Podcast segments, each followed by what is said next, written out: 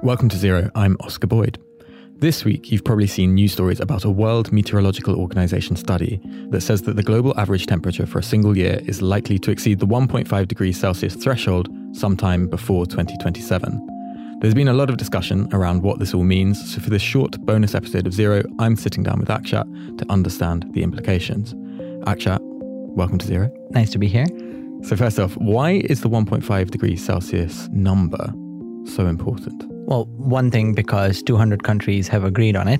Uh, the Paris Agreement, which was signed in 2015, had almost every country on the planet say that they will keep warming well below 2 degrees Celsius and try to keep it below 1.5 degrees Celsius. But it is a good question because both those targets are kind of arbitrary. And what do you mean by that? There is no scientific basis to say 2 degrees Celsius is when the planet gets cooked and humans die it's what was politically feasible and was seen to be politically feasible when discussions leading up to the Paris Agreement were taking place. Now, at that time, only 2 degrees Celsius was on the radar. And then island nations got really angry because from their perspective, sea levels would rise so much that many of their countries would be entirely underwater. And so, from their side, it was a complete no go, and they wanted a more ambitious goal. And because of that more ambitious goal, they landed with 1.5 degrees Celsius. And from a scientific perspective, really every 0.1 degree Celsius matters.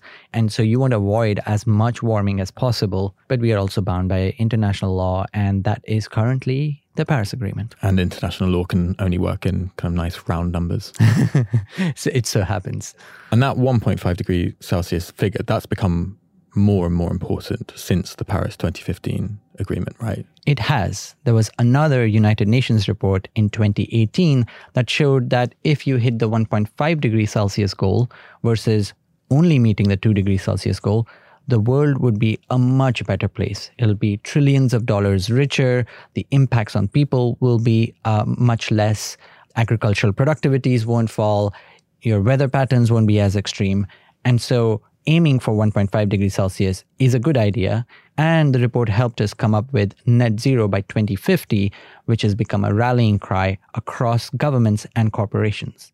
What does this new report from the WMO say? Well, it's a technical report, so I'll read out what the technical report says technically. Okay. Which is there is a 66% likelihood that the annual average near surface global temperature will rise above 1.5 degrees Celsius compared to pre industrial levels for at least one year between 2023 and 2027. And so, for people whose eyes have just gently glazed over, what does that mean in kind of regular person speak? That there is a very high likelihood that sometime over the next five years, there'll be one year when global average temperatures are higher than 1.5 degrees Celsius. And that will be quite the jump from the previous record, which was set in 2016 at 1.28 degrees Celsius. So, if we cross this one year at 1.5 degree Celsius threshold, does that mean that one of the two big goals of the Paris Agreement is moot? No, because the Paris Agreement is very clear the goal is to keep warming below 1.5 degrees Celsius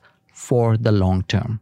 So, to breach the Paris Agreement goal, the global average temperature will have to exceed 1.5 degrees Celsius consistently for many years for that to happen.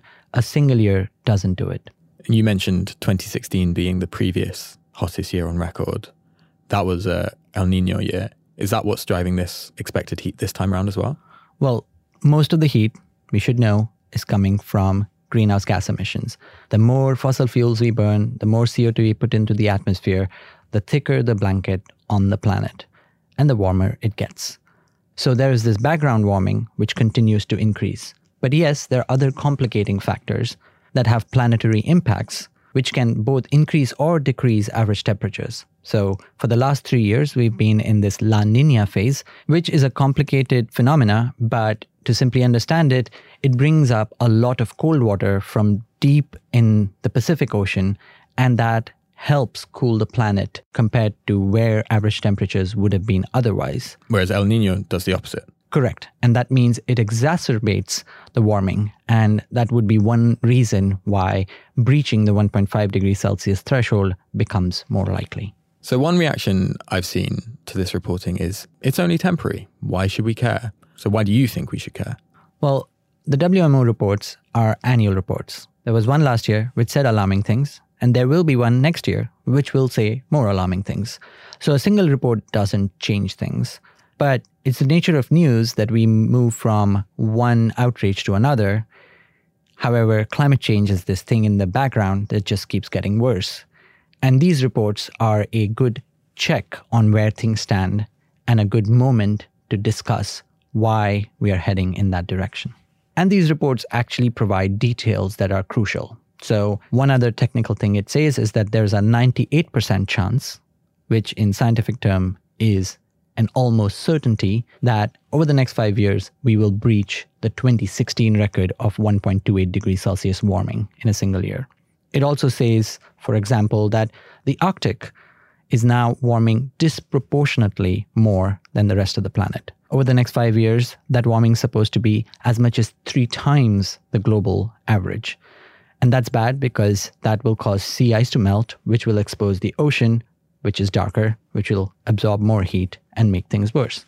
There's also information about precipitation patterns, and that affects agricultural productivity, movement patterns, migration, droughts, and those are all things we should think about and worry about. So then the other reaction to this reporting is are we doomed? Is this the moment where we cross this figure for the first time and just a portent of everything that is to come? And the answer again is no, because it's not like crossing 1.5 degrees Celsius in one year means some irreversible thing has happened. There are real tipping points, things like the Amazon going from a rainforest to becoming a savanna, the Arctic becoming completely ice free.